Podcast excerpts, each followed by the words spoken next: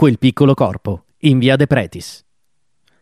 Questa è la storia di quella che inizialmente fu un'amicizia, ma che presto si trasformò in una tragica vicenda di sangue e violenza carnale. Roberto Auglia, bambino introverso e spesso escluso dai suoi coetanei, si trovava in ospedale per una banalità, una verruca da bruciare che lo costrinse a qualche giorno di letto in corsia.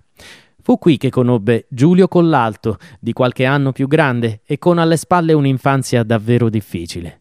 Giulio era stato abbandonato dalla madre e passò parte della sua giovane età in un istituto di suore, dove subì ogni genere di violenze fisiche e psicologiche, ferite profonde che lo condussero più volte in reparto psichiatrico. Fu proprio in uno dei suoi ricoveri che incontrò il piccolo Roberto. I due strinsero amicizia e una volta dimessi cominciarono a vedersi nella modesta casa del più piccolo, in via De Pretis. Instabile mentalmente e represso sessualmente, in uno dei loro incontri con l'alto cercò di abusare del piccolo, il quale rifiutò le avance dell'amico.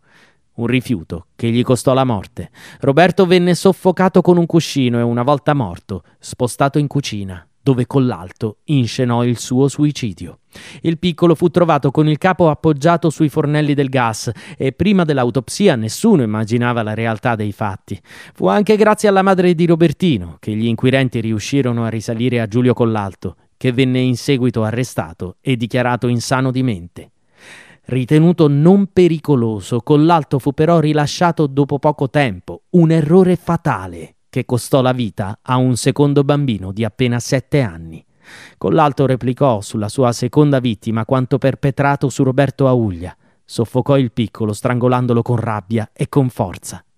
Arrestato immediatamente, stavolta Collalto non tardò a confessare e il 4 dicembre 1981 venne definitivamente condannato all'ergastolo.